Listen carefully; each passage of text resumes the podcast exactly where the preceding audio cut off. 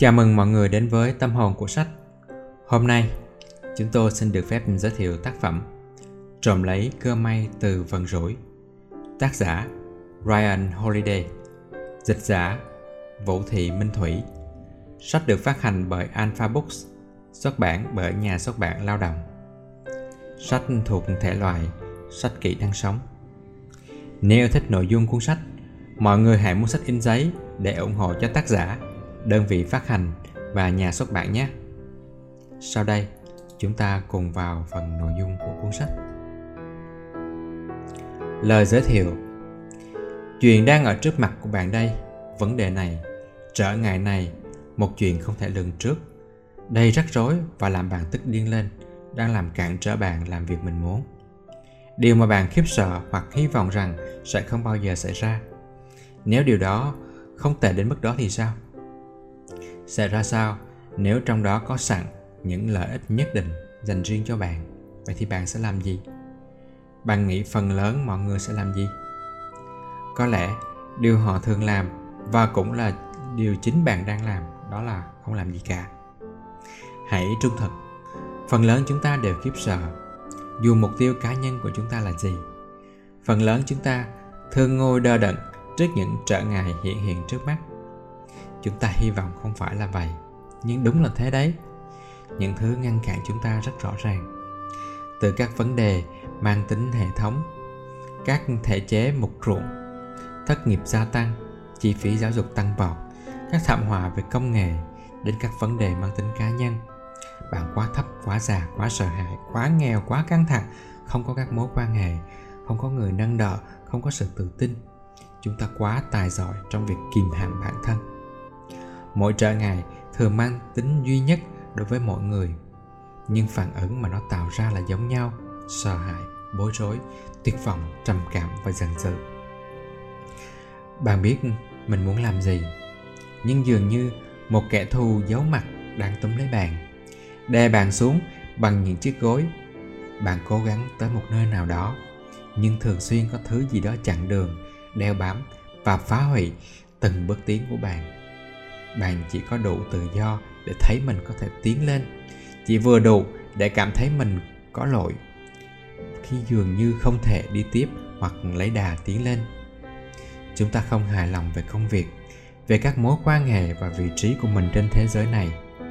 Chúng ta cố gắng đến mục đích nào đó, nhưng có cái thứ gì đó nó ngán đường, vì thế chúng ta chẳng làm gì cả. Chúng ta đổ lỗi cho cấp trên, cho nền kinh tế cho các chính trị gia và người khác. Chúng ta tự coi mình là kẻ thất bại, hoặc cho rằng những mục tiêu của chúng ta là bất khả thi. Trong khi đó, chỉ có một thứ duy nhất có lỗi đó chính là thái độ và cách tiếp cận của chính chúng ta.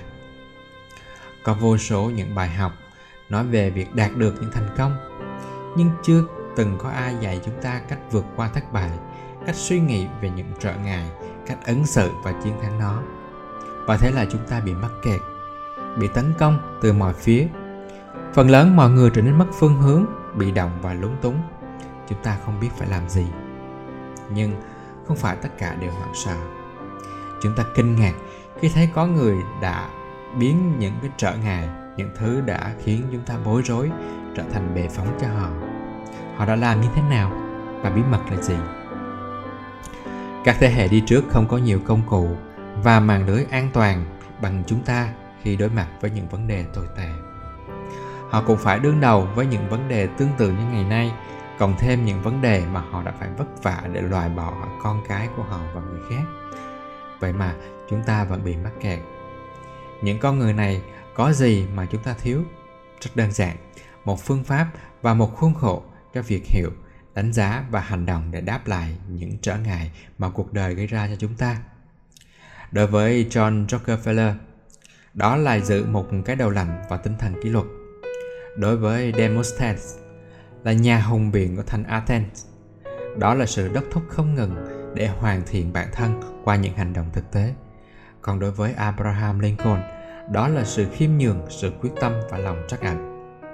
Có rất nhiều cái tên mà bạn sẽ bắt gặp nhiều lần trong cuốn sách này, ví dụ như là Ulysses Grant, Thomas Edison, Margaret Thatcher, Samuel Zemurray, Amelia Earhart, Edwin Romer, Ray Eisenhower, Richard Wright, Jack Johnson, Theodore Roosevelt, Steve Jobs, James Stockdale, Laura Ingalls hay là Barack Obama.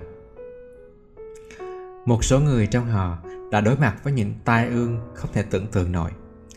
Từ bị bỏ tù tới bệnh tật hiểm nghèo bên cạnh những rắc rối thường nhật không khác gì chúng ta. Họ đã đương đầu với sự cạnh tranh, khủng hoảng về chính trị, bi kịch về cá nhân, sự phản kháng, sự bạo thủ, sự đổ vỡ, sự căng thẳng và khủng hoảng về kinh tế mà có thể tệ hơn như vậy. Dưới những áp lực đó, các cá nhân này đã từ chuyển hóa giống như là Andy Grove là cựu giám đốc điều hành của Intel đã mô tả về những gì đã xảy ra với các công ty trong thời gian khủng hoảng. Các công ty tồi bị khủng hoảng xóa sổ, các công ty tốt thì trở nên tốt hơn nhờ khủng hoảng. Các cá nhân vĩ đại cũng như các công ty vĩ đại luôn tìm ra cách để biến điểm yếu thành sức mạnh. Đó quả là một thành tựu đáng kinh ngạc và cảm động. Họ nắm lấy chính những thứ có thể đã kìm hãm họ, cũng có thể là những gì đang kìm hãm bạn ngay lúc này và tựa vào chúng để tiến lên. Cuối cùng thì ai cũng biết có một thứ mà tất cả những người đàn ông và phụ nữ vĩ đại trong lịch sử đều có. Như khí oxy đối với lửa, các trở ngại biến thành nhiên liệu cho tham vọng của họ. Không có gì có thể chặn được họ. Không gì đã và sẽ làm họ phải nản lòng hay từ bỏ. Mọi khó khăn chỉ khiến cho ngọn lửa trong họ cháy dữ dội hơn mà thôi. Những con người này đã đảo ngược trở ngại họ sống theo lời răng của Marcus Aurelius và đi theo phương châm của một nhóm triết gia cổ đại ở Cicero thuộc trường phái khắc kỷ gọi là những triết gia đích thực. Dù ông chưa bao giờ đọc các tác phẩm của họ, những người này có khả năng nhìn thấy rõ bản chất của những trở ngại, có tài năng để xử lý chúng và một ý chí để đương đầu với một thế giới gần như vượt khỏi tầm kiểm soát và khả năng thấu hiểu của họ. Hãy trung thực. Trong phần lớn thời gian, chúng ta không phải đối mặt với những tình thế khủng khiếp thay vào đó, chúng ta chỉ đối mặt với một loại bất lợi nhỏ, mắc kẹt trong những tình thế không được thuận lợi cho lắm. Hoặc thấy mình là không đủ tầm, kiệt sức khi đang cố gắng làm việc gì đó. Vậy thì hãy áp dụng tư duy tương tự, đảo ngược nó, tìm ra một số lợi ích ở trong nó và biến nó thành nhiên liệu. Tuy nhiên thì điều đó cũng khá đơn giản. Đơn giản nhưng tất nhiên cũng không phải dễ dàng. Đây không phải là cuốn sách nói về sự tích cực mơ hồ. Đây cũng không phải là cuốn sách khuyên bạn phủ nhận thực tế rằng mọi thứ đang tồi tệ hay là kiềm chế việc đáp trả khi bị người khác làm cho khốn đốn. Trong cuốn sách này sẽ không có các câu nói truyền thống hay là những thành ngữ đáng yêu nhưng vô dụng. Đây cũng không phải là một nghiên cứu mang tính chất học thuật hay lịch sử về triết học khắc kỷ đã có rất nhiều công trình về triết học khắc kỷ phần lớn do những nhà tư tưởng vĩ đại nhất viết ra. Lặp lại những điều họ đã viết là không cần thiết. Các bạn có thể tìm đọc trong bản gốc. Không có công trình triết học nào dễ đọc hơn chúng. Chúng dường như được viết ra vào năm ngoái, chứ không phải là ở thiên niên kỷ trước. Nhưng tôi đã cố gắng để sưu tầm, thấu hiểu, và bây giờ xuất bản những bài học và bí quyết của họ. Các triết gia cổ đại không quan tâm nhiều về quyền tác giả và tính sáng tạo. Tất cả tác giả đã cố gắng để dịch và diễn giải sự thông thái của những bộ óc vĩ đại, được thể hiện trong sách, nhật ký, rồi các bài hát, bài thơ và câu chuyện. Tất cả những kiến thức này đã được chắc lọc thông qua kinh nghiệm của nhân loại trong hàng ngàn năm. Cuốn sách này sẽ chia sẻ với các bạn về sự thông thái tập thể của họ, nhằm giúp bạn đạt được mục tiêu cụ thể và ngày càng cấp bách của mình, đó là vượt qua các trở ngại trở ngại về tinh thần trở ngại về vật chất trở ngại về tình cảm và mọi trở ngại mà bạn đang bận tâm. Chúng ta đối mặt với nó hàng ngày và toàn xã hội đều bị nó làm cho tê liệt. Nếu tất cả những gì cuốn sách này có thể làm là giúp cho việc đối mặt và tháo gỡ những chướng ngại này được trở nên dễ dàng hơn chút ít, như vậy là đủ rồi. Nhưng tôi có mục tiêu cao hơn. Tôi muốn chỉ cho các bạn cách biến trở ngại thành lợi thế. Vì vậy đây sẽ là cuốn sách nói đến thực tế trần trụi và những câu chuyện trong lịch sử về sự kiên trì không mệt mỏi và tài năng không thể đánh bại.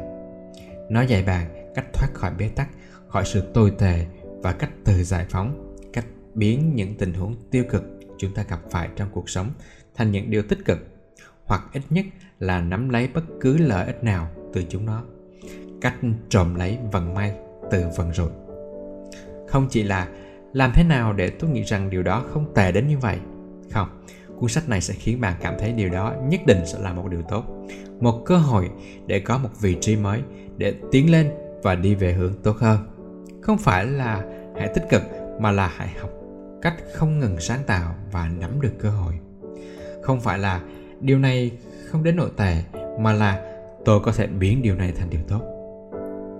Bởi vì chúng ta có thể làm được trong thực tế nó đã và đang xảy ra hàng ngày đó sẽ là quyền lực mà chúng ta sẽ giải mã trong cuốn sách này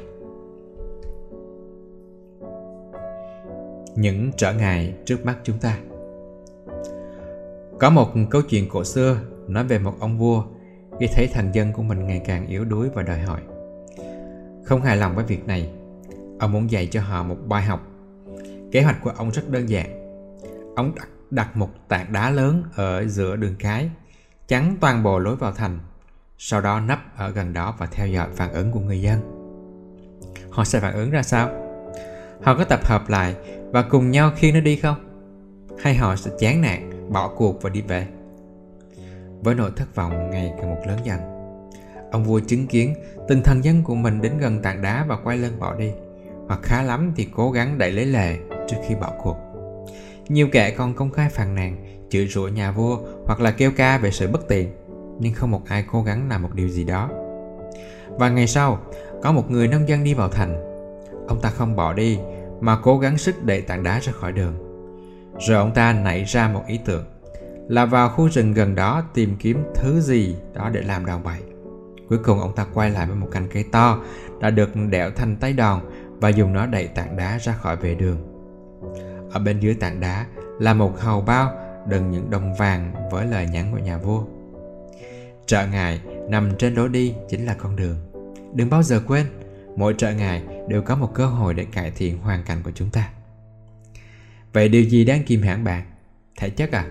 chủng tộc, khoảng cách, tật nguyên hay là tiền bạc, tinh thần, nỗi sợ, sự không chắc chắn hay là sự thiếu kinh nghiệm hay là những định kiến của bạn. Có lẽ là mọi người không coi trọng bạn. Hoặc chính bạn nghĩ rằng mình đã quá già hay thiếu sự ủng hộ và nguồn lực. Có thể các luật lệ, quy tắc, bổn phận, những mục tiêu sai lầm và sự tự nghi ngờ bản thân đang hạn chế sự lựa chọn của bạn. Dù đó là gì thì bạn cũng đang ở đây. Tất cả chúng ta đang ở đây. Và đó là những trở ngại. Tôi hiểu không ai phủ nhận điều này. Nhưng hãy nhìn vào danh sách những người đi trước bạn những vận động viên nhỏ bé. Những phi công có thể lực không đủ tốt. Những người có ước mơ vượt trước thời đại. Người của chủng tộc này hay chủng tộc kia những kẻ bỏ học. Những người mắc chứng khó đọc những kẻ xấu xa dân nhập cư. Người giàu sổi, kẻ ăn bám, người có đức tin, kẻ mộng mơ. Những người không có gì cả, hoặc tệ hơn là đến từ những nơi mà sự tồn tại của họ bị đe dọa hàng ngày. Vậy thì điều gì xảy ra với họ? Đúng, nhiều người đã bỏ cuộc, nhưng một số khác thì không. Họ coi là tốt hơn gấp đôi là một thử thách. Họ tập luyện nhiều hơn, tìm kiếm đường tắt và điểm yếu, tìm kiếm đồng minh từ những người lạ. Đôi lúc họ bị gạt ra. Tất cả mọi thứ là trở ngại mà họ phải đảo ngược. Vậy thì sao? Giữa những trở ngại đó là một cơ hội họ đã nắm lấy nó. Họ làm điều gì đó đặc biệt về nó và chúng ta có thể học được từ họ. Dù đang gặp khó khăn, khi tìm việc làm chống lại sự phân biệt đối xử, mắc kẹt trong một mối quan hệ tồi tệ, cạnh tranh với một đối thủ đáng gờm hoặc đang tắt tì ý tưởng sáng tạo, chúng ta cần biết rằng luôn có một con đường. Khi gặp nghịch cảnh, ta có thể biến nó thành lợi thế bằng cách nói theo những tấm gương đi trước tất cả những chiến thắng vĩ đại. Dù trong là chính trị, trong kinh doanh, trong nghệ thuật hay tình ái đều bao hàm việc giải quyết những vấn đề đáng ghét và một ly cocktail nồng độ mạnh của sự sáng tạo, tập trung và gan dạ. Khi bạn có một mục tiêu, những trở ngại thực chất là dạy cho bạn cách vạch ra con đường đến đích. Benjamin Franklin đã viết rằng, những thứ khiến ta đau đớn sẽ dạy dỗ ta. Ngày nay, phần lớn trợ ngại của chúng ta đến từ bên trong chứ không phải đến từ bên ngoài. Kể từ thế chiến thứ hai, chúng ta đã sống trong một thời đại thịnh vượng nhất trong lịch sử. Chúng ta phải đối mặt với ít quân đội, ít các bệnh chết người hơn và có một màn lưới an ninh tốt hơn nhiều. Nhưng thế giới thì vẫn hiếm khi nào làm chính xác điều mà chúng ta muốn. Thay vì đối đầu với kẻ thù, chúng ta căng thẳng, từ sâu thẳm bên trong, chúng ta giận dữ, chúng ta thất vọng chúng ta bất lực và cả những cảm xúc mạnh mẽ mà loài người luôn có, buồn bã, đau đớn, mất mát. Rất nhiều vấn đề của chúng ta đến từ việc có quá nhiều công nghệ thay đổi quá nhanh, thức ăn nhanh, những truyền thống dạy chúng ta phải sống thế nào. Chúng ta yếu đuối, đòi hỏi nhiều và sợ xung đột. Thời gian sung sướng chính là lúc tốt nhất để làm cho người ta yếu đuối. Sự thịnh vượng có thể là trở ngại của chính nó hơn bao giờ hết. Thế hệ của chúng ta cần một cách tiếp cận mới để chiến thắng trở ngại và phát triển giữa sự hỗn độn. Một phương pháp mới có thể giúp chúng ta biến các vấn đề thành phong nền để vẽ nên những kiệt tác. Cách tiếp cận linh hoạt này có thể phù hợp cho doanh nhân, cho nghệ sĩ, kẻ chinh phạt hay huấn luyện viên. Dù bạn là một nhà văn đang vật lộn, một nhà tư tưởng hay là một bà mẹ cầu toàn, con đường vượt qua chúng phán xét khách quan ngay lúc này. Hành động không vị kỷ ngay lúc này. Sẵn sàng chấp nhận ngay tại thời điểm này tất cả những sự kiện bên ngoài. Đó là tất cả những gì bạn cần. Đó là câu nói của marcus aurelius. Vượt qua trở ngại là một kỷ luật gồm có ba bước quan trọng. Nó bắt đầu với cách chúng ta nhìn nhận vào vấn đề cụ thể, thái độ và cách tiếp cận của chính mình. Tiếp theo là năng lượng và tính sáng tạo mà chúng ta chủ động dùng để phá vỡ các trở ngại và biến chúng thành các cơ hội. Cuối cùng là sự nuôi dưỡng và duy trì một ý chí nỗ lực giúp chúng ta đối phó với thất bại và khó khăn. Đó là ba loại kỷ luật phụ thuộc và liên hệ chặt chẽ với nhau à, nhận thức, hành động và ý chí. Chúng ta sẽ lần theo việc thực hiện quá trình này của những người đã sử dụng nó xuyên suốt lịch sử, kinh doanh và văn học khi nhìn vào vận ví dụ cụ thể chúng ta sẽ học cách nắm lấy à, cái thái độ này và khả năng của nó và qua đó khám phá cách tạo ra những khởi đầu mới khi một cánh cửa đóng lại.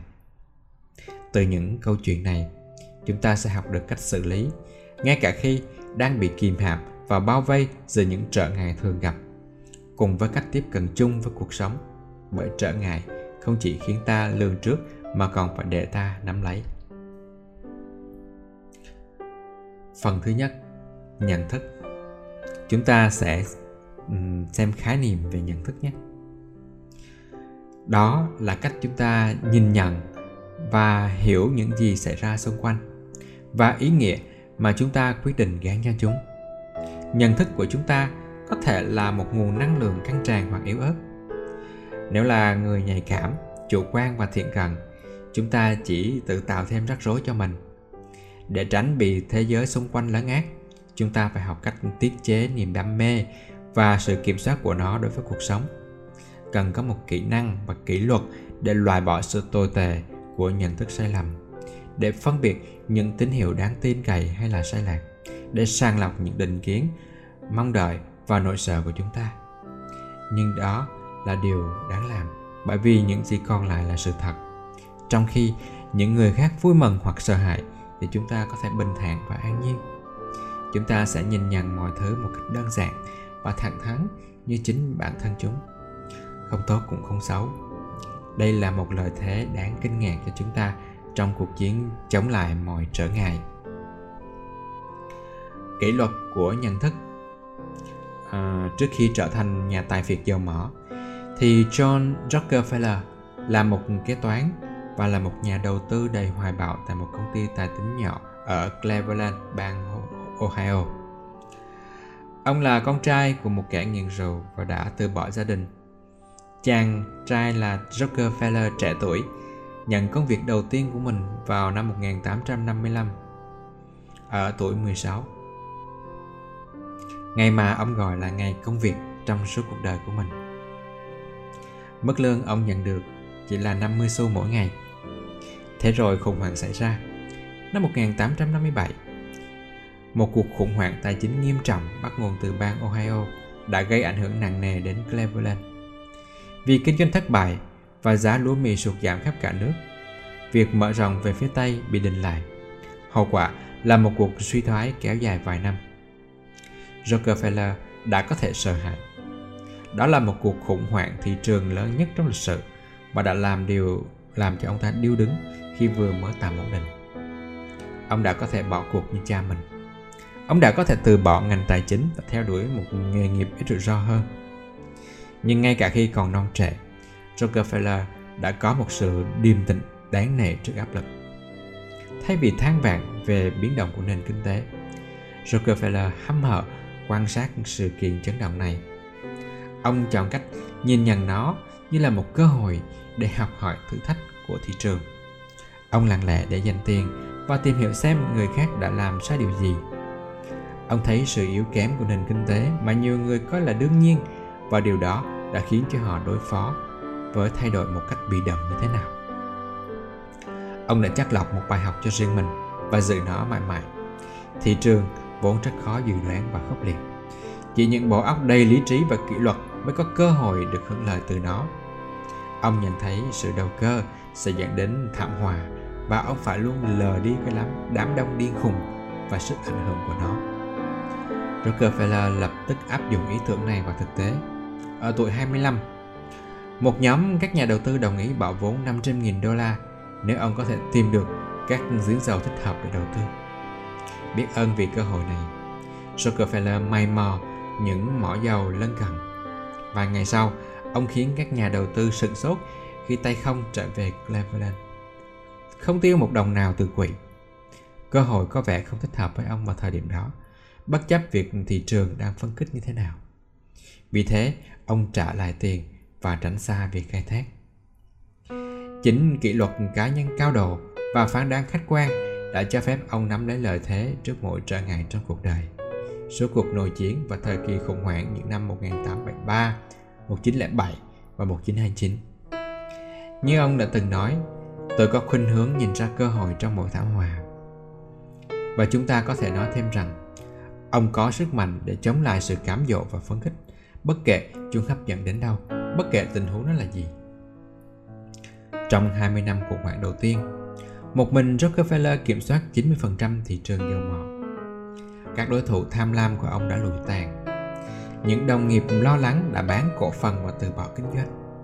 Còn những kẻ nghi ngờ ông thì đã tụt lại phía sau. Trong suốt phần đời còn lại, tình thế càng hỗn loạn thì Rockefeller lại càng bình tĩnh. Đặc biệt là trong lúc những người xung quanh ông đã sụp đổ hoặc phát điên vì lòng tham. Ông đã kiếm được phần lớn tài sản trong lúc thị trường trồi sụp bởi vì ông đã nhìn ra được cơ hội, còn người khác thì không. Sự sáng suốt này được thể hiện thông qua châm ngôn nổi tiếng của Warren Buffett. Đó là biết sợ hãi khi người khác tham lam và biết tham lam khi người khác sợ hãi. Cũng giống như những nhà đầu tư vĩ đại khác, Rockefeller đã cưỡng lại được sự bốc đồng bằng một lý trí lạnh lùng và cứng rắn. Với sự nể sợ đế chế của Rockefeller, một nhà nghiên cứu đã mô tả cả một tập đoàn Standard Oil Trust như là một sinh vật thần thoại có thể biến hóa khôn lường trước mọi nỗ lực triệt tiêu của các đối thủ cạnh tranh hoặc chính phủ. Đó là một lời phê bình, nhưng thực tế là thể hiện rõ cá tính của Rockefeller, đó là kiên trì, dễ thích nghi, điềm tĩnh và xuất chúng. Không gì có thể làm cho ông bối rối, khủng hoảng, ảo tưởng rực rỡ của những cơ hội giả tạo những kẻ thù hung hăng hay là những công tố viên liên bang có phải ông sinh ra đã là như vậy không không phải đây là một thái độ mà ông đã học được nó bắt đầu từ trong cuộc khủng hoảng những năm 1857 mà ông gọi là trường học của vận rủi và căng thẳng. Những chàng trai trẻ thật may mắn khi phải chật vật đấu tranh cho khởi đầu của cuộc sống. Ông từng nói, tôi sẽ không bao giờ ngừng biết ơn 3 năm rưỡi học nghề và những khó khăn mà tôi phải vượt qua trong suốt chặng đường. Tất nhiên, nhiều người cũng từng tham dự trường học của vận rủi và căng thẳng giống như Rockefeller, nhưng ít người phản ứng như ông. không nhiều người tự rèn luyện để nhìn thấy cơ hội trong trở ngại và thấy rằng điều xảy ra với họ không phải là tai ương mà là món quà mang tính chất giáo dục.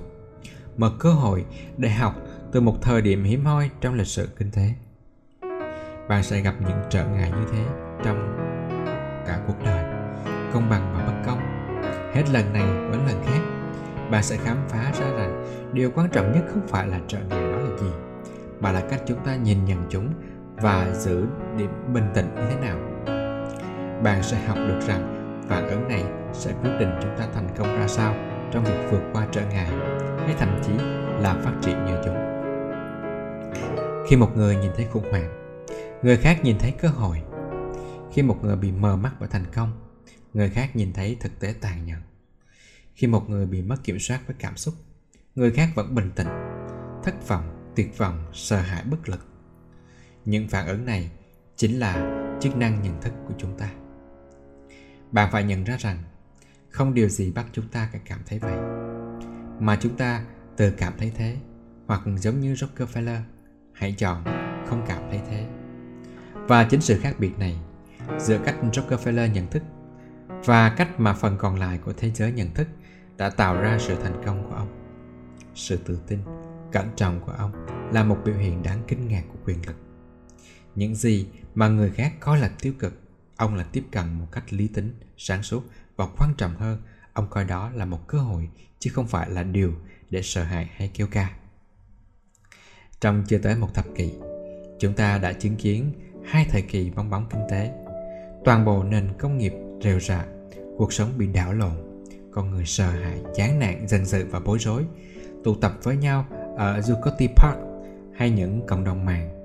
Bởi vì họ nên làm thế đúng không? Thực ra thì không nhất thiết. Vẽ bề ngoài về đánh lạc hướng thử nằm bên trong chúng, nằm bên dưới chúng mới là quan trọng. Chúng ta có thể học cách nhận thức chúng thông qua một cách khác, đập vùng những ảo tưởng mà người khác tin tưởng hoặc là sợ hãi chúng ta có thể thôi nhìn nhận vấn đề trước mặt là những vấn đề. Chúng ta có thể tập trung vào bản chất của sự việc. Chúng ta thường xuyên phản ứng với cảm xúc, trở nên thoái chí và đánh mất lập trường. Điều đó chỉ khiến cho điều tồi tệ trở nên thực sự tồi tệ hơn. Những nhận thức vô dụng có thể xâm chiếm tâm trí bạn, nơi thiêng liêng của lý trí, hành động và ý chí làm bạn lạc lối. Bộ não của chúng ta tiến hóa từ một môi trường rất khác với một môi trường mà chúng ta đang sống. Kết quả là chúng ta mang theo mọi gánh nặng sinh học. Loài người vẫn được lập trình để phát hiện ra những hiểm nguy và sự đe dọa hiện không còn tồn tại. Hãy nghĩ về những giọt mồ hôi lạnh khi cảm thấy căng thẳng về tiền bạc, khi đang tranh cãi hay khi đang bị cấp trên hét vào mặt. Sự an toàn của bạn không thực sự bị đe dọa ở đó. Dù đôi khi chắc chắn bạn cảm thấy vậy bạn có thể lựa chọn cách phản ứng trong tình huống này. Để những cảm xúc sơ khai đó điều khiển hoặc tìm hiểu và học cách sàng lọc chúng. Kỷ luật trong việc nhận thức sẽ giúp bạn thấy rõ những lợi thế của quá trình hành động đúng đắn mà không hoảng loạn và sợ hãi. Rockefeller hiểu rõ điều này và đã vứt bỏ những nhận thức tồi tệ và có hại. Ông mài dũa khả năng kiểm soát, điều khiển và thấu hiểu những tín hiệu này đó là một quyền lực siêu nhiên, bởi vì đại đa số loài người không tiếp cận được với phần này. Họ là nô lệ cho sự bốc đồng và bản năng mà họ không bao giờ chất vấn.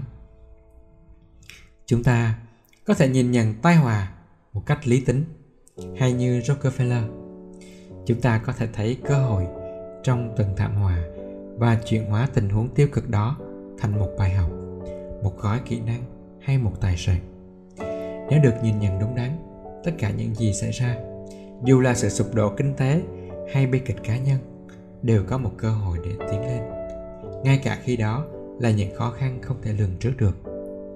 Có một vài thứ mà bạn cần ghi nhớ khi đương đầu với những chướng ngại, tưởng chừng như không thể vượt qua, mà bạn phải cố gắng, nó bao gồm khách quan, kiểm soát cảm xúc và bình tĩnh, nhìn ra điều tốt đẹp trong một tình huống giữ vững tinh thần. Lờ đi những gì làm bạn dao động hay là hạn chế? Nhận thức đúng tầm quan trọng của vấn đề. Trở lại với thời hiện tại. Tập trung vào những gì có thể kiểm soát được. Đây là cách bạn nhìn ra cơ hội trong một trở ngại. Nó không tự xảy ra. Nó là một quá trình, kết quả của kỷ luật và logic. Và logic đó có sẵn cho bạn, và bạn chỉ cần triển khai nó mà thôi nhận ra quyền lực của bản thân. Marcus aurelius đã từng nói chọn để không bị làm hại bạn sẽ không cảm thấy bị làm hại. Không cảm thấy bị làm hại thì bạn chưa bao giờ bị làm hại. Khi đang ở đỉnh cao của sự nghiệp giữa những năm 1960, Robin Carter Bảo Tố là một võ sĩ đấm bốc hàng đầu của hạng cân trung bình đã bị kết oán oan nghiệt giết ba người phải chịu một phán quyết đầy thành kiến và vô cùng tồi tệ đó là ba án tù chung thân đó là một cú ngã khủng khiếp từ đỉnh cao của thành công và danh tiếng Carter vào tù trong một bộ vest đắt tiền đeo một chiếc nhẫn kim cương trị giá 5.000 đô la và một chiếc đồng hồ vàng. Trong lúc xếp hàng đợi vào phòng giam, anh yêu cầu được nói chuyện với người phụ trách.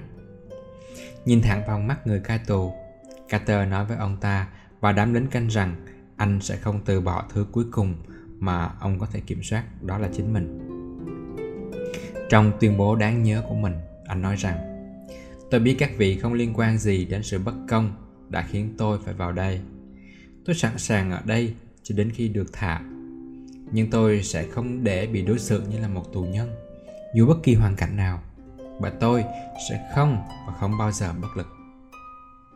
Thay vì suy sụp, Carter từ chối giao nộp sự tự do vốn có của mình đó là thái độ niềm tin và sự lựa chọn dù họ ném vào anh vào tù hay là vào khu biệt giam trong nhiều tuần Carter quyết tâm rằng anh vẫn có sự lựa chọn mà không ai có thể lấy đi của mình, ngay cả khi thiếu đi sự tự do về thân thể. Khi đó, Carter có tức giận về những gì xảy ra không? Hẳn nhiên là có. Nhưng hiểu rằng sự giận dữ cũng không giúp ích gì. Anh từ chối nội cơn thịnh nộ. Anh từ chối suy sụp, quỳ gối hát tuyệt vọng. Anh không mặc áo tù, không ăn cơm tù, không tiếp khách viếng thăm, không dự những phiên đánh giá để được ừ, hưởng quản thúc hay phục vụ giáo đoàn để được giảm án. Không ai đụng được vào anh, không ai được chạm vào anh, trừ khi họ muốn đánh nhau. Tất cả những điều này có chung một mục đích, đó là từng giây, từng phút, anh dành hết năng lượng của mình cho bản án. Mỗi phút đi vào được dành cho việc đọc sách luật, triết học, lịch sử. Họ không thể hủy hoại anh được. Họ chỉ trói buộc được thể xác anh mà thôi. Anh học hỏi, đọc và tận dụng thời gian mình có anh sẽ rời nhà tù không chỉ với tư cách là một người tự do vô tội mà còn là một người tốt và hoàn thiện hơn. Phải mất 19 năm cùng với hai phiên tòa để lật lại phán quyết, nhưng khi bước ra khỏi chỗ ngục tù, Carter chỉ đơn giản là tập trung gây dựng lại cuộc sống của mình, không khởi kiện đòi bồi thường. Carter thậm chí còn không yêu cầu một lời xin lỗi từ tòa án, bởi với anh, điều đó đồng nghĩa với việc họ đã lấy đi một thứ gì đó của anh và mắc nợ vì đó. Không bao giờ anh nghĩ như vậy. Ngay ở nơi tối tăm nhất của khu biệt giam anh đã có lựa chọn của mình. Đó là điều này không thể làm hại tôi. Tôi không muốn nó xảy ra nhưng tôi sẽ quyết định cách nó ảnh hưởng tới mình không một ai khác có quyền đó.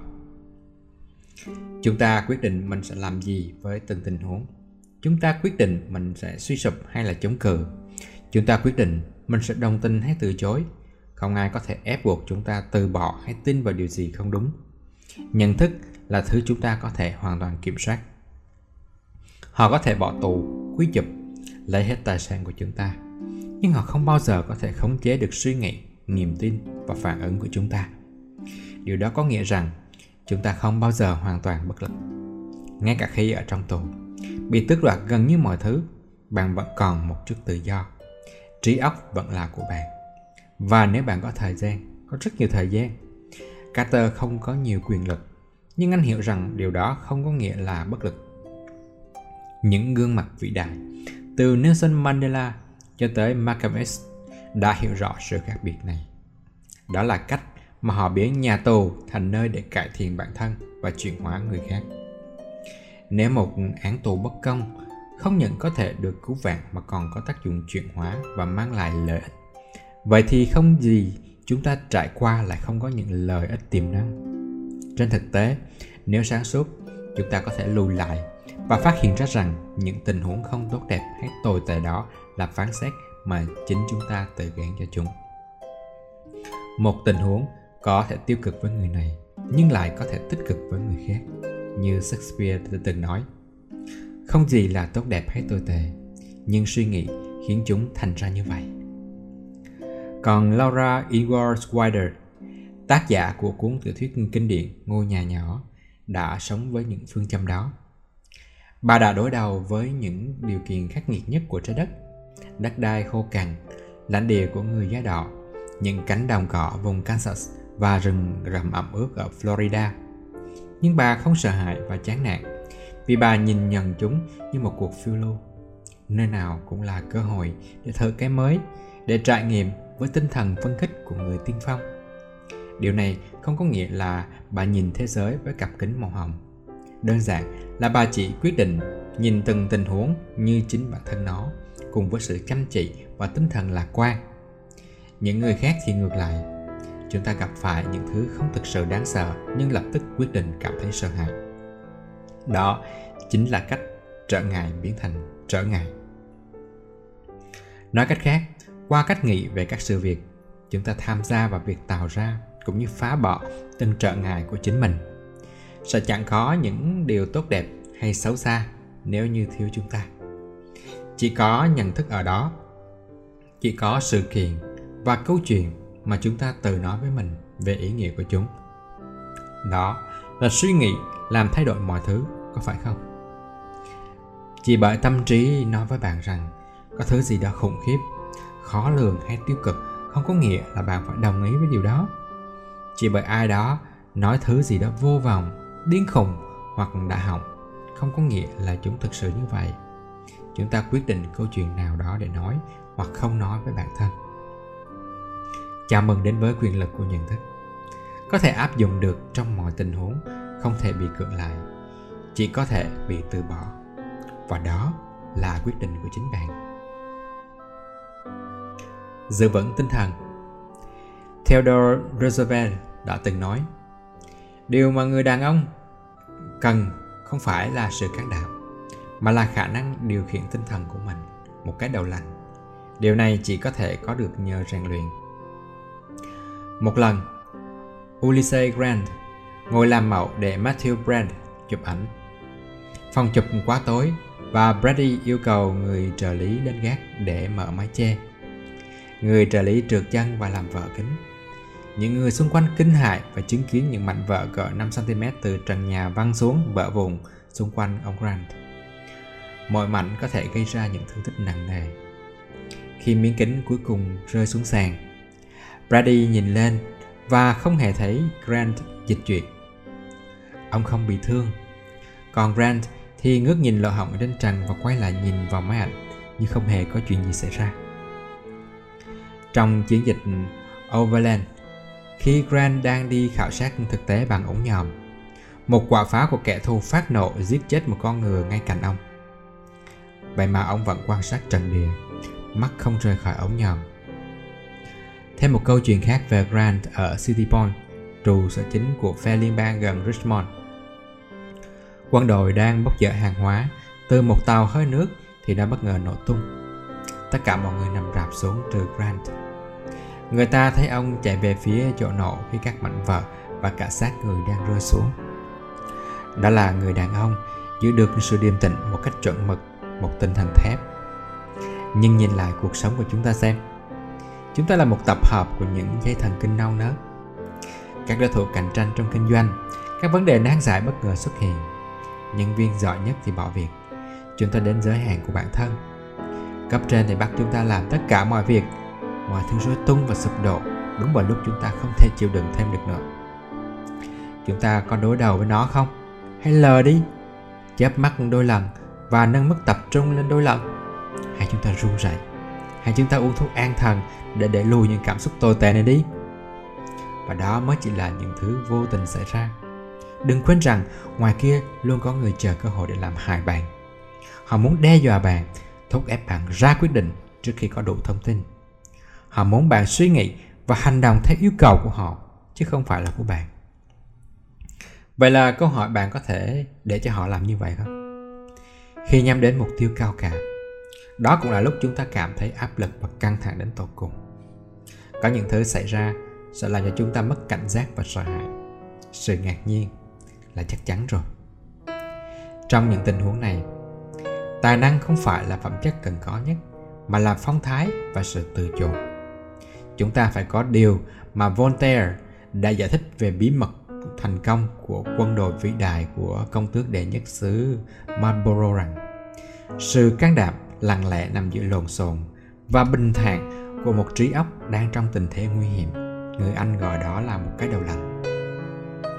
Bất chấp rằng bạn thực sự bị nguy hiểm ở mức độ nào. Căng thẳng luôn đặt bạn vào những phản ứng sợ hãi và bản năng.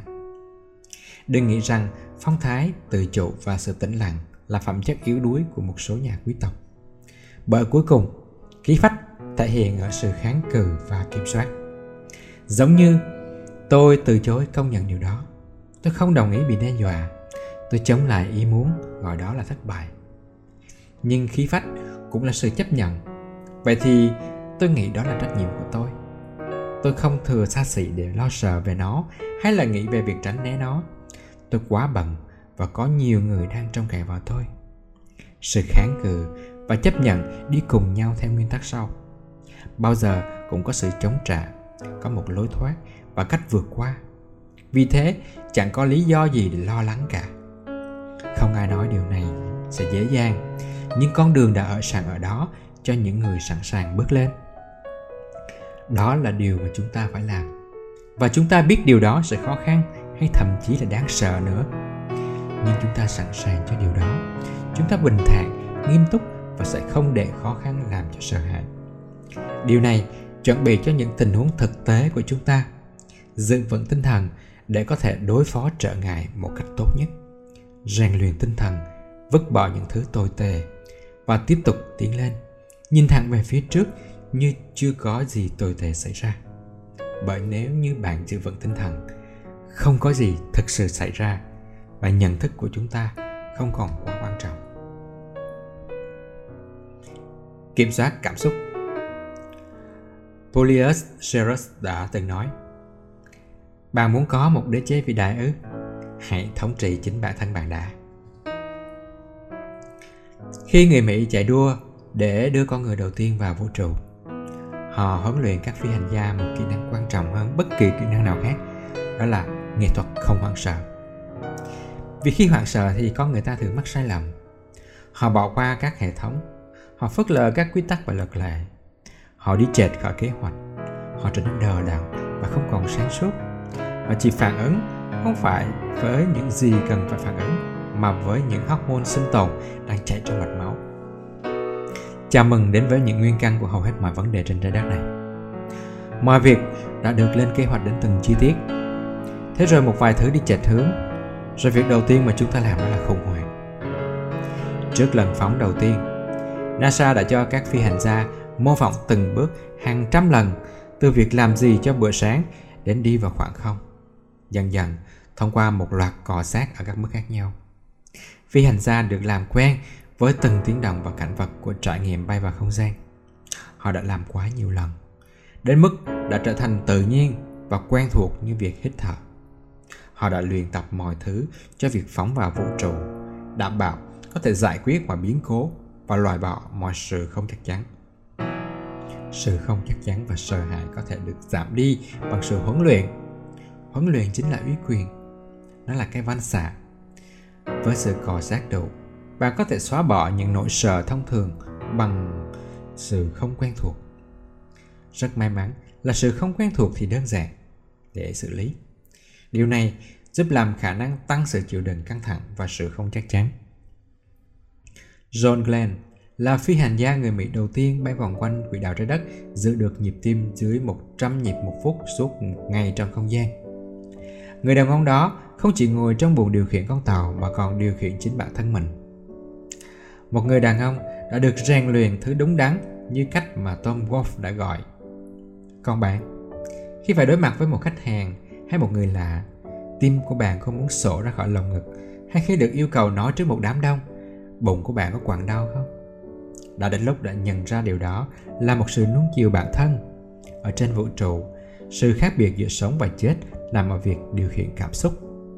Ấn nhầm một nút, đọc sai hướng dẫn, khởi động một chu trình quá sớm. Một lần phóng của con tàu apollo không thể cho phép bất kỳ một sai sót như vậy, và hậu quả sẽ thật khôn lường. Vì vậy, câu hỏi đặt ra với các phi hành gia không phải là bạn giỏi đến mức nào mà bạn có thể điềm tĩnh đến đâu. Bạn có thể đè bẹp sự sợ hãi và chỉ tập trung vào những điều có thể thay đổi hay là làm những việc trước mắt hay không cuộc sống thực sự không có gì khác biệt. Các trở ngại khiến chúng ta bối rối. Nhưng cách duy nhất để chúng ta sống sót hay vượt qua là giữ những cảm xúc này trong tầm kiểm soát, vững vàng trước bất kỳ biến động nào. Người hy lạp có một từ để chỉ điều này, đó là apetika tức là sự lãnh đạm. Sự bình thản có được từ sự vắng lặng của những cảm xúc cực đoan hay phi lý trí đừng để sự tiêu cực lẻn vào. Hãy nói, không, cảm ơn. Tôi không được phép sợ hãi. Đây là kỹ năng cần phải nuôi dưỡng. Tự do thoát khỏi mọi sự quấy rối và xáo trộn. Và vì thế, bạn có thể tập trung năng lượng của mình để giải quyết các vấn đề thay vì phản ứng với chúng. Một email khẩn từ sếp. Một cuộc điện thoại từ ngân hàng, từ chối đơn xin vay tiền. Một tiếng gõ cửa, báo có tai nạn xảy ra. Giống như Gavin de Becker đã viết trong cuốn sách The Gift of Fear, tạm dịch là món quà của sự sợ hãi. Khi bạn lo lắng, hãy tự hỏi chính mình, tôi chọn không nhìn thấy điều gì ngay bây giờ. Điều quan trọng nào bạn đã bỏ lỡ khi bạn đã chọn sự lo lắng thay vì sự suy xét và tỉnh táo và sáng suốt? Nói cách khác, trở nên lo lắng có cho bạn nhiều sự lựa chọn hơn không? Đôi khi có, nhưng trong trường hợp này thì sao? Không? Tôi cho là không. Đúng rồi, vậy đó. Nếu một cảm xúc không thể thay đổi hoàn cảnh mà bạn đang đương đầu, đó chỉ là một cảm xúc vô ích. Thậm chí, rất có thể đó là một cảm xúc gây hại. Nhưng tôi thấy như thế. Đúng, không ai nói bạn không được cảm thấy gì hết. Không ai nói bạn là không được khóc. Lãng quên sự nam tính đi. Nếu cần thiết thì cứ hãy khóc. Sức mạnh thực sự nằm ở sự kiểm soát hay như Napsinter gọi là sự thuần hóa cảm xúc, chứ không phải là ở việc giả vờ như chúng không hề tồn tại. Bạn cứ cảm thấy thế đi, nhưng đừng để cảm xúc ảnh hưởng tới cách giải quyết một tình huống, bởi hai việc đó nó khác nhau hoàn toàn. Bạn có thể nhắc nhở bản thân, tôi, chứ không phải cảm xúc của tôi đang làm chủ. Tôi biết chuyện gì đang xảy ra. Tôi không phấn khích, nhưng cũng không bối rối. Chúng ta chiến thắng cảm xúc bằng logic ít nhất là như vậy. Logic là những câu hỏi và tuyên bố với đầy đủ logic, chúng ta có thể đi tới nguyên nhân gốc rễ. Chúng ta sẽ thua lỗ. Nhưng chẳng phải thua lỗ là chuyện bình thường trong kinh doanh sao? Đúng. Nhưng thua lỗ này có phải là thảm họa không? Thật ra thì không đến mức đấy. Vậy thì điều này không bất ngờ lắm phải không? Vậy thì nó đâu có tồi tệ đến như thế? Tại sao bạn lại xúc động vì một điều sẽ xảy ra ít nhất đôi lần? Vâng ừ thì tôi, và không chỉ vậy, bạn còn từng đương đầu với những chuyện tồi tệ hơn. Chẳng phải là sẽ tốt hơn nếu bạn vận dụng tài năng của mình hơn là giận dữ sao? Cố gắng tự nhủ theo lối đó và quan sát xem những cảm xúc cực đoan đó tồn tại được bao lâu. Sẽ không lâu đâu, hãy tin vào điều đó. Sau tất cả, bạn sẽ không thể chết được vì điều đó. Sẽ có tác dụng nếu mỗi khi thấy lo lắng bạn nhắc đi nhắc lại điều này, tôi sẽ không chết vì điều này. Tôi sẽ không chết vì điều này. Tôi sẽ không chết vì điều này. Hoặc thử dùng một câu của Marcus. Việc đã xảy ra có ngăn cản hành động với sự rộng lượng, tự chủ, cẩn trọng và khiêm nhường thẳng thắn không? Không. Vậy thì hãy quay lại làm việc. Trong tiềm thức, chúng ta nên tự hỏi mình rằng, tôi có cần phải hoảng sợ về điều này không? Và câu trả lời là cũng giống như câu trả lời cho các phi hành gia, những người lính, bác sĩ và nhiều ngành nghề khác, phải là không. Bởi vì tôi đã tập luyện để đương đầu với tình huống này và tôi có thể kiểm soát được bản thân, hoặc là không. Bởi vì tôi kiềm chế và nhận ra rằng điều đó chẳng đem lại chút lợi ích nào. Thực hành sự khách quan. Epictetus đã từng nói Đừng để sự ấn tượng đánh gục bạn ngay từ lần đầu tiên. Hãy nói với nó, Này, chờ một chút, Để ta xem ngươi là thứ gì Và ngươi thể hiện điều gì. Câu nói, Điều này xảy ra thật tồi tệ. Thực ra là chứa đựng hai ý. Thứ nhất là điều này xảy ra là khách quan. Ý thứ hai, Thật tồi tệ là sự chủ quan. Miyamoto Musashi, Võ sĩ samurai thế kỷ thứ 16 đã chiến thắng trong vô số trận đấu. Thậm chí nhiều lần cũng không cần dùng đến kiếm. Trong cuốn Ngũ Luân Thư, ông nói về sự khác biệt giữa quan sát và nhận thức. Con mắt, nhận thức thì yếu, còn con mắt quan sát thì khỏe. Musashi hiểu rằng con mắt quan sát chỉ đơn giản là nhìn thấy những gì biểu hiện ở đó, còn con mắt nhận thức thì lại nhìn thấy nhiều hơn. Con mắt quan sát không bị phân tâm, phóng đại và hiểu sai. Nhưng con mắt nhận thức thì là nhìn thấy những trở ngại không thể vượt qua, những chướng ngại khổng lồ, hay toàn những vấn đề. Con mắt này mang những vấn đề của chính nó vào cuộc đấu. Nói tóm lại, con mắt quan sát thì có ích, còn con mắt nhận thức thì không. Theo diện giải của Nietzsche, sự hơi hợt à, chỉ đánh giá sự việc qua một góc nhìn, đôi khi lại là cách tiếp cận sâu sắc nhất trong cuộc sống, có bao nhiêu vấn đề dường như bắt nguồn từ việc chúng ta phán xét những thứ khó kiểm soát. Cứ như thế, nó sẽ phải xảy ra theo một cách nào đó. Bao nhiêu lần bạn nhìn thấy những thứ mà bạn nghĩ là nên ở đó hoặc là phải ở đó, thay vì nhìn thấy những thứ đang thực sự ở đó. Khi đã giữ vững tinh thần và kiềm chế cảm xúc, bạn có thể nhận thấy bản chất của sự việc. Và bạn chỉ làm được điều đó với con mắt quan sát các nhận thức chính là vấn đề. Chúng cho ta những thông tin không cần thiết. Đúng vào lúc mà sẽ tốt hơn nhiều nếu chỉ tập trung vào những thứ trực tiếp ở trước mắt. Tất cả là vì bộ não loài vật của chúng ta đang cố gắng ép chặt khoảng cách giữa ấn tượng và nhận thức. Chúng ta nghĩ nhận thức và hành động chỉ trong một phần trừ tích tắc. Bộ não của một con hươu bảo nó phải bỏ chạy khi gặp nguy hiểm. Nó bỏ chạy nhưng đôi khi là chạy đúng vào đường giao thông chúng ta cũng có thể chất vấn cái bản năng đó. Chúng ta có thể không đồng ý với nó. Chúng ta có thể khống chế nó và xem xét mối đe dọa trước khi hành động. Nhưng việc này đòi hỏi sức mạnh. Đó là một loại cơ bắp cần được phát triển. Mà cơ bắp thì cần được phát triển bằng việc căng, nâng và dựng. Đó là lý do mà musashi mà phần lớn người luyện võ tập trung vào việc rèn luyện tâm trí nhiều như rèn luyện thể chất cả hai đều quan trọng như nhau. Đều đòi hỏi sự rèn luyện và thực hành quyết liệt như nhau. Trong những tác phẩm của các triết gia khắc kỷ, chúng tôi thấy một bài tập có tên gọi là diễn đạt hạ thấp. Các nhà khắc kỷ sử dụng sự hạ thấp như là một cách để bóc mẹ mọi thứ và gạt đi những huyền thoại bao bọc chúng.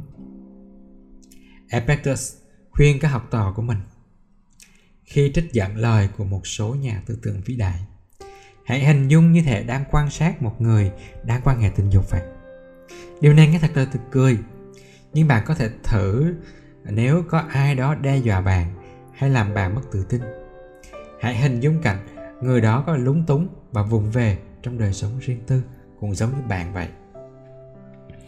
Marcus Aurelius có một bài tập tương tự khi ông không dùng ngôn ngữ bóng bẩy để mô thỏa tại những thứ hào nhoáng, đắt tiền. Thịt rán chỉ là súc vật chết và rượu nho chỉ là nho ô lên men. Mục đích là để nhìn sự vật đúng như bản chất của chúng mà không tô vàng. Bạn có thể làm thế với bất cứ ai hay bất cứ thứ gì cản đường của bạn. Những kẻ hay chỉ trích, công kích khiến bạn cảm thấy mình nhỏ bé. Vậy thì hãy để họ vào đúng chỗ sẽ tốt hơn nhiều. Nếu nhìn thấy sự việc nó vốn như vậy, chứ không phải như nó được do tâm trí bạn tạo ra. Sự khách quan có nghĩa là bỏ đi cái phần tôi, tức là phần chủ quan trong phương trình. Thử nghĩ xem, điều gì xảy ra khi chúng ta khuyên bảo người khác? Với chúng ta, những vấn đề của họ sáng tỏ như pha lê. Và các giải pháp thì rõ ràng. Gánh nặng, thứ có mặt khi chúng ta đối đầu với vấn đề của bản thân không bao giờ có ở đó như khi chúng ta lắng nghe vấn đề của người khác. Với vấn đề của người khác, chúng ta có thể khách quan. Chúng ta nhìn nhận vấn đề của người khác chân thực hơn và ngay lập tức giúp họ giải quyết nó. Một cách ích kỷ và ngu ngốc, chúng ta để dành sự thương tiếc độ lỗi và những lời phàn nàn cho cuộc sống của chính chúng ta. Nhìn nhận tình huống của bạn và vờ như nó không xảy ra với mình, vờ như nó không quan trọng và nó sẽ không còn quan trọng nữa nếu bạn biết phải làm gì, mọi việc sẽ dễ dàng như nào. Bạn sẽ đánh giá tình hình, đưa ra giải pháp nhanh chóng và bình thản hơn thì sao? Bạn có thể loại bỏ nó, đón chào nó một cách bình tĩnh. Hãy nghĩ về các cách người khác để giải quyết một vấn đề cụ thể. Hãy thực sự suy nghĩ. Hãy dành cho mình sự sáng suốt, chứ không phải là sự thông cảm. Sẽ có thời gian cho điều đó. Đây là một bài tập nghĩa là nó cần được làm đi làm lại nhiều lần. Càng thực hành nhiều bao nhiêu thì bạn càng làm nó tốt bấy nhiêu. Bạn càng thành thạo thì nhìn nhận mọi thứ như chính nó thì nhận thức càng hữu ích cho bạn hơn. Thay đổi quan điểm của bạn. Victor frank đã từng nói, con người không chỉ tồn tại mà còn luôn quyết định sự tồn tại của mình sẽ ra sao. Mình sẽ trở thành gì trong điểm tiếp theo? Điều đó có nghĩa là mỗi cá nhân có tự do để thay đổi bất cứ lúc nào khi Braticus, tướng của thành Athens xuất trần thủy chiến Polomension thì nhật thực bất ngờ xảy ra làm cho 150 chiến thuyền bị bóng tối bao phủ. Bất ngờ trước tình huống này, quân lính của ông rơi vào hoảng loạn. Nhưng Pericles không hề nao núng. Ông tới chỗ thuyền trưởng, tháo chiếc áo choàng đang mặc và trùm lên mặt người này. Ông hỏi người đó có sợ vì không nhìn thấy gì không? Tất nhiên là không. Vậy thì nguyên nhân khác nào gây ra bóng tối thì có sao đâu? Pericles nói như, với ông ta như vậy. Câu nói này không chỉ hàm ý chứ triết lý khắc kỷ mà còn mang cả yếu tố tâm lý học nhận thức. Quan điểm là tất cả. Điều đó có nghĩa là khi bạn bẻ nhỏ thứ gì đó hoặc nhìn nó dưới một góc độ mới thì nó sẽ mất đi quyền lực đối với bạn. Sự sợ hãi làm chúng ta suy yếu, mất đi sự tập trung và lý trí. Pericles tuyệt đối hiểu điều này và ông sử dụng quyền lực của quan điểm để đánh bại nó. Người Hy Lạp hiểu rằng con người thường thích chọn những lời giải thích có hại thay vì những lời giải thích đơn giản. Chính việc đó đã làm hại chúng ta. Chúng ta sợ hãi những trở ngại và quan điểm của chúng ta sai lầm. Nhưng chỉ với một chút thay đổi dạng đơn cũng có thể thay đổi hoàn toàn phản ứng của bản thân ta. Như Pericles đã chỉ ra, nhiệm vụ này không phải là lờ đi nỗi lo sợ mà là giải thích nó. Khi sợ hãi, hãy bẻ vợ nó thành từng mảnh. Hãy nhớ rằng, chúng ta chọn cách nhìn nhận sự việc và đưa quan điểm vào một tình huống. Chúng ta không thể thay đổi các trở ngại. vẻ đó của phương trình đã cố định, nhưng sức mạnh của quan điểm có thể thay đổi cách mà trở ngại thể hiện. Cách chúng ta tiếp cận, nhìn nhận, bối cảnh hóa một trở ngại và ý nghĩa mà ta đã gán cho nó một quyết định mức độ khó khăn và mệt mỏi để vượt qua nó. Bạn có quyền lựa chọn đặt từ tôi trước một thứ gì đó hoặc không. Như vậy một yếu tố mới được thêm vào. Bạn nằm trong mối quan hệ với trợ ngại đó với quan điểm sai lầm. Bạn bị những thứ nhỏ nhặt ám ảnh và lớn ác vậy thì tại sao bạn lại đầu hàng nó? Quan điểm đúng có thể đập tan và bẻ vụn các trở ngại và nghịch cảnh một cách lạ lùng. Vì lý do gì chăng nữa? Chúng ta có khuynh hướng nhìn sự việc trong riêng rẽ chúng ta trừng phạt mình vì làm hỏng một hợp đồng hay bỏ lỡ một cuộc họp. Về mặt cá nhân điều đó đúng là tệ hại. Chúng ta đã bỏ lỡ cơ hội đó 100%. Nhưng chúng ta đã quên mất rằng trong trường hợp đó, như tỷ phú Richard Branson đã nói, các cơ hội kinh doanh như những chiếc xe buýt, xe này đi thì sẽ có xe khác đến. Một cuộc họp chẳng là gì nếu trong núi cuộc họp của cuộc đời bạn. Một thỏa thuận thì chỉ là một thỏa thuận thôi. Trên thực tế, có lẽ chúng ta đã né được một nguy cơ. Cơ hội tiếp theo biết đâu nó sẽ tốt hơn. Cách nhìn nhận thực sự cho chúng ta quan điểm này. Hay chính nó là gây thứ, thứ gây ra vấn đề? Đó là câu hỏi. Việc chúng ta nên làm là điều chỉnh quan điểm để có thể bình tĩnh và sẵn sàng đứng đầu với nhiệm vụ trước mắt. Nghĩ về nó như biên tập có chọn lọc, không nhằm lừa dối người khác. nhưng để định hướng chúng ta một cách đúng đắn. Và nó thực sự có tác dụng. Sự chuyển hiến nhỏ có thể thay đổi những thứ tưởng chừng như không thể. Bỗng nhiên, thứ chúng ta yếu kém lại trở nên mạnh mẽ hơn. Quan điểm đúng, chúng ta phát hiện ra lời thế mà chúng ta không biết là mình có. Quan điểm thì nó có hai định nghĩa. Một là bối cảnh, một cảm nhận rộng lớn hơn về thế giới, không chỉ về những gì hiện hiện ngay trước mắt của chúng ta. Hai là về đặc định, là cách duy nhất nhìn vào thế giới của một cá nhân, một cách diễn giải các sự kiện của thế giới. Cả hai đều quan trọng và cả hai để có thể được sử dụng hiệu quả để thay đổi một tình huống tưởng chừng như đáng sợ hay bất khả thi trước đó. Những năm đầu ở Hollywood thì George Clooney luôn bị từ chối trong các lần thử vai. Ông muốn các nhà sản xuất và đạo diễn thích mình, nhưng họ thì không. Ông luôn đau khổ và đổ lỗi cho họ vì không nhận ra tài năng của mình. Quan điểm này có vẻ quen thuộc. Đó chính là cách phần lớn chúng ta nhìn nhận về phỏng vấn sinh việc, thuyết phục khách hàng hay cố gắng làm quen với một cô gái hấp dẫn trong quán cà phê. Một cách vô thức, chúng ta đầu hàng cái mà Seth Godin gọi là sự bào ngược của việc bị lựa chọn. Tất cả đã thay đổi với Clooney khi ông thử một quan điểm mới. Ông nhận ra rằng việc tuyển diễn viên cũng là một trợ ngại đối với các nhà sản xuất. Họ cần một ai đó và hy vọng rằng người bước vào tiếp theo là một người phù hợp.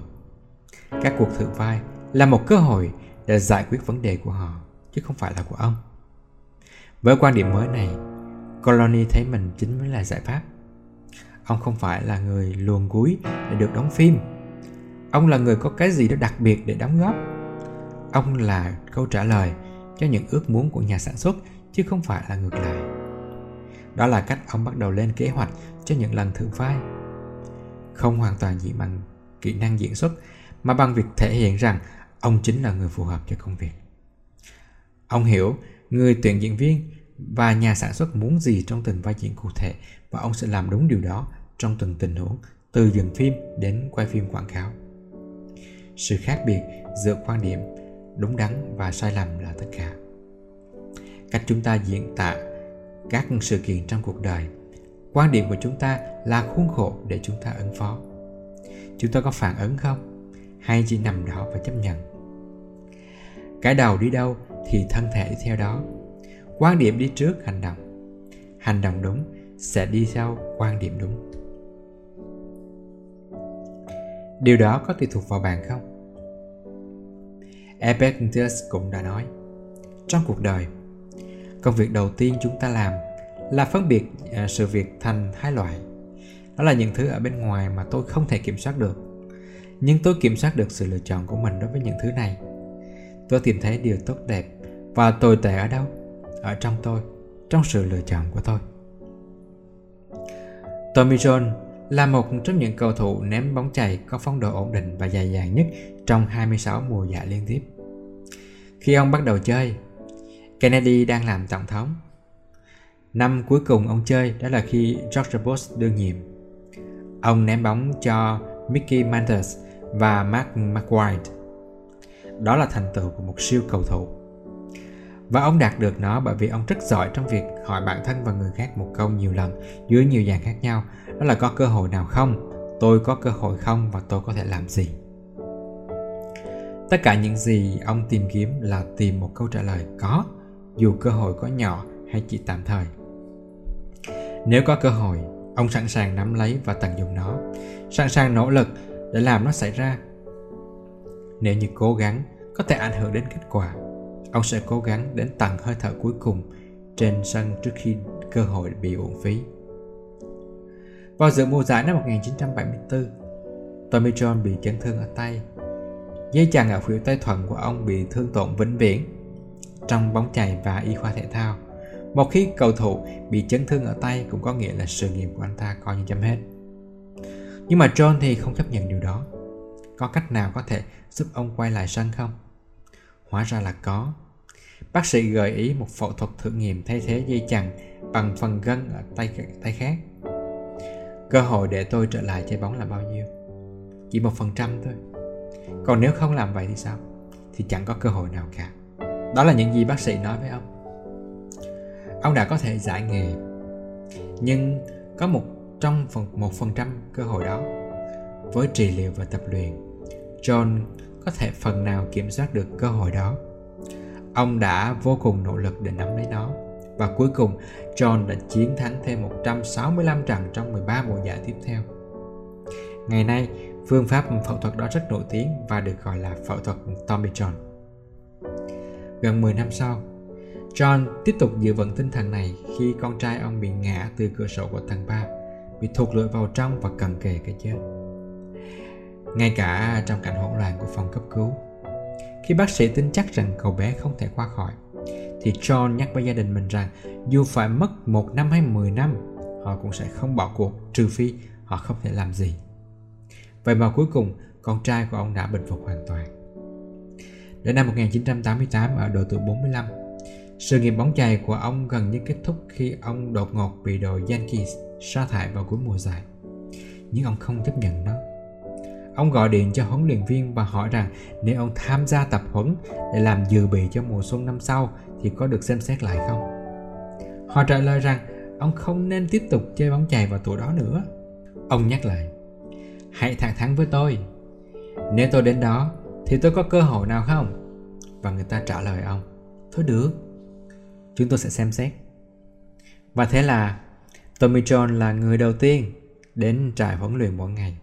Ông hăng say tập luyện với từng bài tập mà ông đã thành thạo trong suốt một phần tư thế kỷ và vào đội với tư cách là cầu thủ dài nhất. Ông bắt đầu trong trận khai mạc mùa giải và thắng, chỉ để mất 2 điểm trong bảy lượt đấu. Điều mà Tommy John có thể thay đổi khi có cơ hội đó là tập hợp 100% nỗ lực của ông có thể bỏ ra. John từng nói với các huấn luyện viên rằng ông có thể chết trước khi ngừng chơi. John hiểu rằng là một vận động viên chuyên nghiệp, ông có thể nhìn ra sự khác biệt giữa điều gọi là không chắc có thể và điều gọi là không thể. Việc nhận ra sự khác biệt tí xíu này đã làm nên con người của ông. Để khai thác loại quyền lực này, những người cai nghiện đang hồi phục thường học lời nguyện an tịnh. Lạy Chúa, cho con an tịnh. Để chấp nhận những điều con không thể thay đổi. Can đảm để thay đổi những điều con có thể. Và sự khôn ngoan để biết khác biệt giữa hai điều. Đây là cách họ tập trung nỗ lực. Chống lại cơn nghiện trở nên dễ hơn rất nhiều khi bạn không cùng một lúc chống lại thực tế rằng bạn đã được sinh ra rằng cha mẹ bạn là những con quái vật hoặc bạn đã đánh mất tất cả nhưng việc đó đã xảy ra, đã là quá khứ rồi cơ hội để thay đổi chúng là số không tròn trịnh vậy nếu bạn có thể tập trung vào cái bạn có thể thay đổi thì sao đó là chỗ bạn có thể tạo ra sự khác biệt lời nguyện an tịnh mang nét tương đồng với triết lý của câu ngàn ngữ 2.000 năm tuổi của các triết gia khắc kỷ. Cái gì tùy thuộc vào chúng ta, cái gì không tùy thuộc vào chúng ta. Vậy thì điều gì tùy thuộc vào chúng ta? Bao gồm cảm xúc của chúng ta, phán xét của chúng ta, sự sáng tạo của chúng ta, thái độ của chúng ta, quan điểm của chúng ta, ước muốn của chúng ta, quyết định của chúng ta và quyết tâm của chúng ta. Đó là sân chơi của chúng ta. Tất cả ở đó đều công bằng. Còn những gì không tùy thuộc vào chúng ta thì sao bạn biết mà mọi thứ còn lại thời tiết này kinh tế này hoàn cảnh cảm xúc phán xét của người khác các khuynh hướng thiên tai vân vân nếu những gì tùy thuộc vào chúng ta là sân chơi, thì những thứ còn lại là điều kiện và luật của trò chơi. Đó là các yếu tố mà các vận động viên thắng cuộc phải tận dụng tối đa và không tranh cãi. Tranh cãi hay phàn nàn hay tệ hơn là bạo cuộc, chúng là những lựa chọn. Nhưng những lựa chọn mà trong phần lớn trường hợp không giúp chúng ta về đích được. Khi nói đến nhận thức, cần phải có sự phân biệt quan trọng này. Sự khác biệt giữa những thứ chúng ta kiểm soát được và những thứ chúng ta không thể. Đó là sự khác biệt giữa người làm được những điều lớn lao và những người không thể cai nghiện ma túy, rượu và tất cả loại nghiện ngập. Điều tệ hại nhất mà chúng ta theo đuổi là thứ khiến chúng ta nghĩ rằng mình có khả năng thay đổi những thứ nằm ngoài quyền lực của bản thân. Việc một người nào đó không góp vốn cho công ty của bạn nữa, không tùy thuộc vào bạn, nhưng quyết định cải thiện và nâng cao khả năng cạnh tranh của công ty thì sao? Nó là của bạn. Nếu ai đó ăn cắp ý tưởng của bạn hoặc có nó trước bạn, thì nó cũng không tùy thuộc vào bạn. Thế còn nâng cấp nó, đấu tranh giành lại nó là của bạn đúng không? Đúng vậy. Chỉ tập trung vào những gì chúng ta có thể chi phối và làm tăng quyền lực của chúng ta.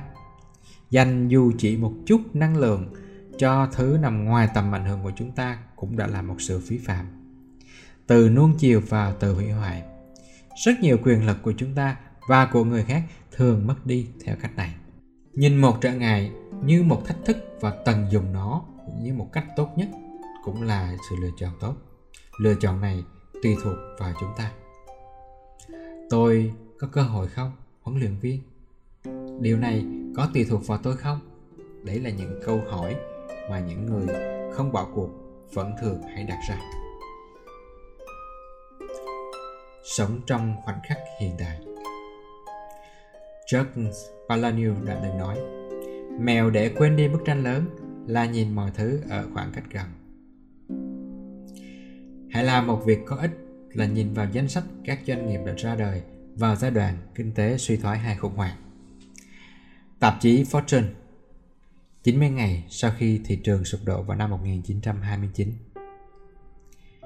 FedEx khủng hoảng dầu mỏ 1973 OPS khủng hoảng tài chính năm 1907 Walt Disney Company sau 11 tháng làm ăn suôn sẻ, tháng thứ 12 là lúc thị trường sụp đổ vào năm 1929. Hewlett Packard hay còn gọi là HP ra đời vào lúc đại suy thoái năm 1935. Jack Schwab thị trường sụp đổ năm 1974-75. Standard Oil của Rockefeller mua đối tác sau này trở thành Standard Oil và tiếp quản nó vào tháng 2 năm 1865 năm cuối của cuộc nội chiến. Coors suy thoái năm 1873. Coastal, vào lúc giảm sút kinh tế của những năm 1970. Revlon, vào cuộc đại suy thoái năm 1932. General Motors là khủng hoảng tài chính năm 1907. Procter Gamble tức là P&G khủng hoảng tài chính năm 1837. United Airlines năm 1929, Microsoft suy thoái giai đoạn 1973-1975, LinkedIn năm 2002 sau bong bóng của Dotcom. Phần lớn những doanh nghiệp này không biết rằng họ đang ở trong những giai đoạn suy thoái đáng nhớ nhất lịch sử. Tại sao? Bởi vì những người sáng lập còn quá bận sống trong hiện tại, đối đầu với những gì đang xảy ra Họ không biết tình hình sẽ tốt hơn hay xấu đi. Họ chỉ biết cái gì đang xảy ra. Họ có công việc phải làm, một ý tưởng lớn họ tin tưởng hay một sản phẩm họ nghĩ có thể bán được. Họ biết họ phải trả lương cho nhân viên. Vậy mà trong cuộc đời của mình, chúng ta lại không chấp nhận đối đầu với những thứ xảy ra theo cách của chúng. Chúng ta mất thời gian để nghĩ xem mọi thứ có ý nghĩa gì. Điều gì đó có công bằng hay không và thứ gì nằm đằng sau sự việc đó sau đó chúng ta tự hỏi, sao không có đủ năng lượng để thực sự giải quyết vấn đề của mình hoặc lo nghĩ nhiều đến mức nếu chúng ta bắt tay vào việc thì có lẽ đã xong từ lâu hiểu biết của chúng ta về thế giới kinh doanh bị trộn lẫn với các câu chuyện truyền miệng và huyền thoại điều đó thật là nực cười vì chúng ta đã lỡ câu chuyện có thật của các cá nhân thực tế là một nửa số công ty nằm trong danh sách 500 của tạp chí Fortune khởi nghiệp trong bối cảnh giá cổ phiếu đang sụt giảm hoặc thị trường đang suy thoái. Một nửa, điều đó có nghĩa là phần lớn mọi người đang bắt đầu từ sự bất lợi mà vẫn làm tốt. Điều đó không phải là bất công, điều đó là phổ quát. Những người vượt qua khủng hoảng tồn tại được là bởi vì họ giải quyết công việc từng ngày một và đó là bí mật thực sự. Hãy tập trung vào hiện tại, không phải vào những con quái vật có thể đang hoặc không nằm ở phía trước một doanh nghiệp phải chấp nhận những trở ngại trong môi trường vận hành của nó và làm việc để đạt được các lợi nhuận tiềm năng những con người mang tinh thần kinh doanh có may mắn là họ không có thời gian và không thể nghĩ mình về những khả năng khác có thể xảy ra hay cách họ muốn chúng xảy ra. Với tất cả các loài, trừ con người, sự việc luôn đúng như nó vốn có. Vấn đề của chúng ta là chúng ta luôn muốn biết mọi thứ có ý nghĩa gì. Tại sao mọi việc lại diễn ra như vậy? Cứ như thể tại sao mới là điều quan trọng. Emerson đã đúng khi nói, chúng ta không thể để dành cả ngày để giải thích đừng phí thời gian và những lập luận sai lầm. Không cần bằng tâm, đó có phải là thời gian tốt nhất hay tồi tệ nhất để sống hay không? Thị trường có đang thuận lợi hay khó khăn với bạn hay không? Hay trở ngại mà bạn đang gặp đáng sợ và nặng nề hay không? Điều quan trọng là hiện tại, là ngay lúc này. Trở ngại của chúng ta chỉ mang tính lý thuyết. Chúng tồn tại trong thời quá khứ và tương lai. Còn chúng ta sống ở thời hiện tại. Và chúng ta càng chấp nhận điều đó, thì việc đương đầu và loại bỏ trở ngại càng dễ dàng.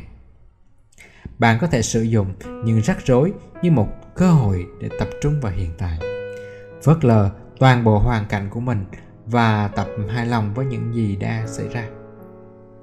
Không có cách nào để tương lai có trở thành đúng như bạn dự đoán, vì bạn không có dự đoán nào. Hãy để mỗi khoảnh khắc xóa sạch những gì đã xảy ra và những gì người khác đã hy vọng sẽ đến. Bạn sẽ tìm thấy phương pháp tốt nhất, nhưng có nhiều cách để bạn đắm chìm trong hiện tại. Tập thể thao điên cuồng, cắt đứt mọi thứ gây sao nhãn đi dạo trong công viên, ngồi thiền, nuôi chó. Có một điều chắc chắn, đây không phải là việc chỉ đơn giản nói vâng tôi sẽ sống trong hiện tại. Bạn phải làm việc để điều đó xảy ra tóm lấy tâm trí khi nó đang lang thang. Đừng để nó rời xa bạn. Loại bỏ những ý nghĩ gây mất chú ý. Để mọi việc yên ổn, bất kể bạn muốn làm khác đi đến thế nào. Mọi việc sẽ dễ dàng hơn khi bạn loại bỏ những thứ quấy nhiễu như là một cách biên tập có chọn lọc. Hãy nhớ rằng khoảnh khắc này không phải cả cuộc đời của bạn. Nó chỉ là một thời điểm trong cuộc đời của bạn. Hãy tập trung và những thứ trước mắt ngay bây giờ. Phớt lờ việc nó gợi ý gì, nó có nghĩa gì, hay tại sao nó xảy ra với bạn? Còn nhiều thứ đang diễn ra ngay ở đây để quan tâm hơn là bất cứ điều gì kể trên. Nghĩ khác đi.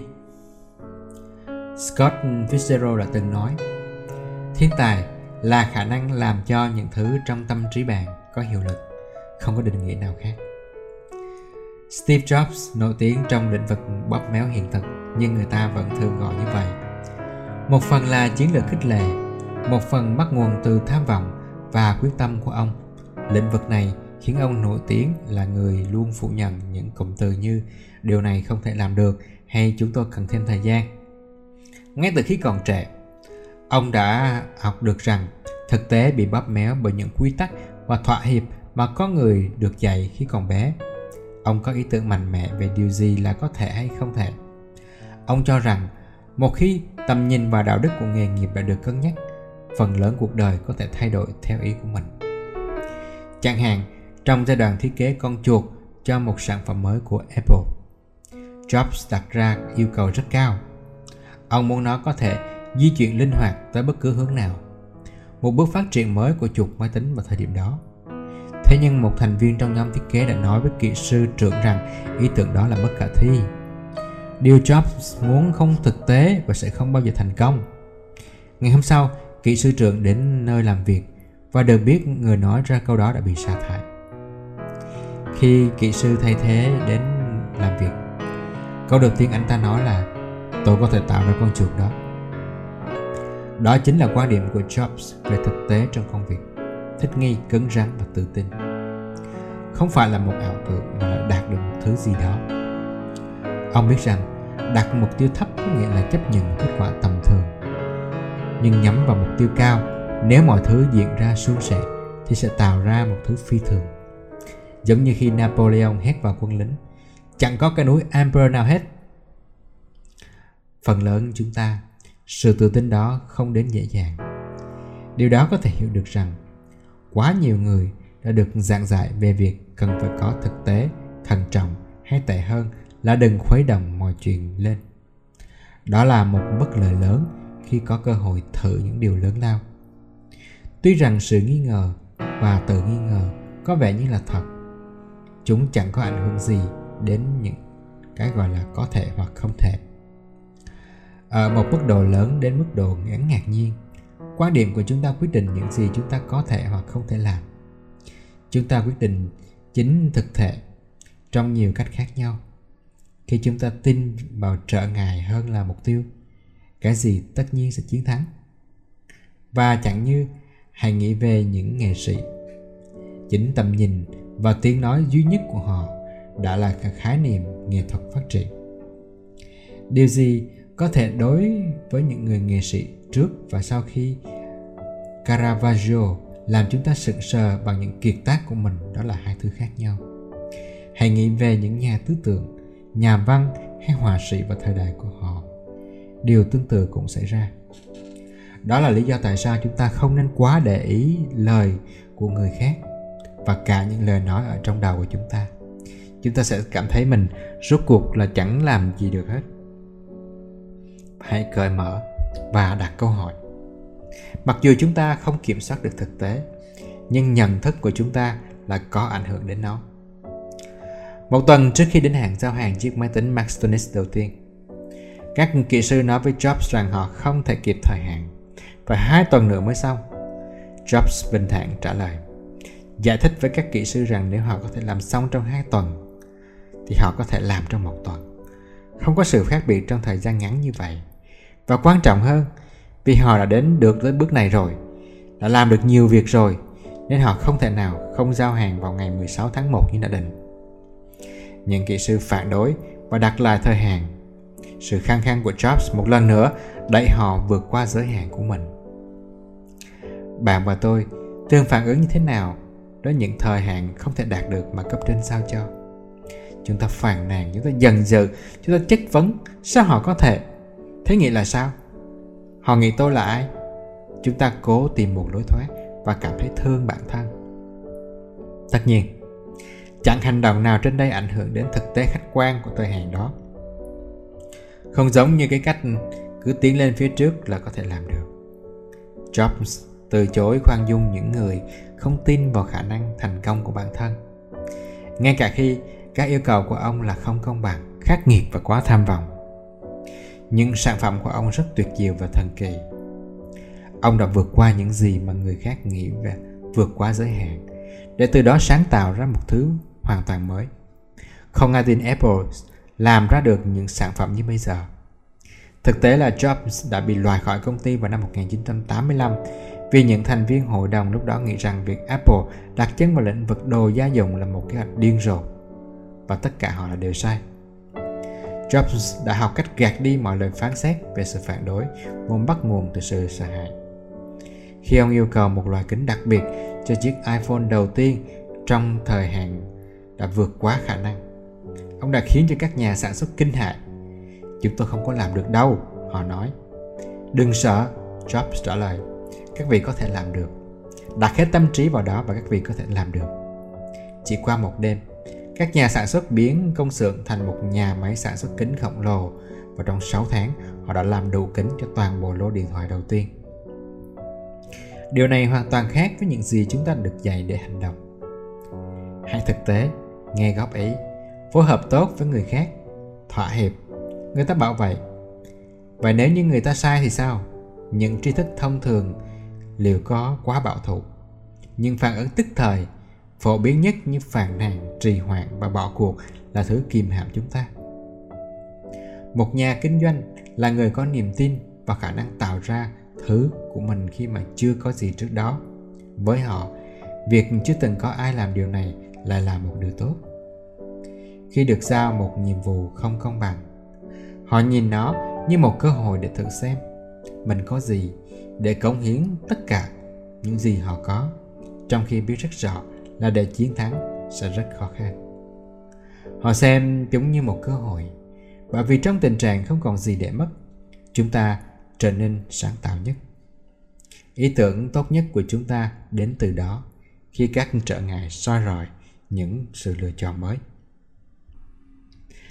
Kết thúc phần thứ nhất của cuốn sách. Hẹn gặp lại mọi người trong phần tiếp theo. Xin chào và hẹn gặp lại.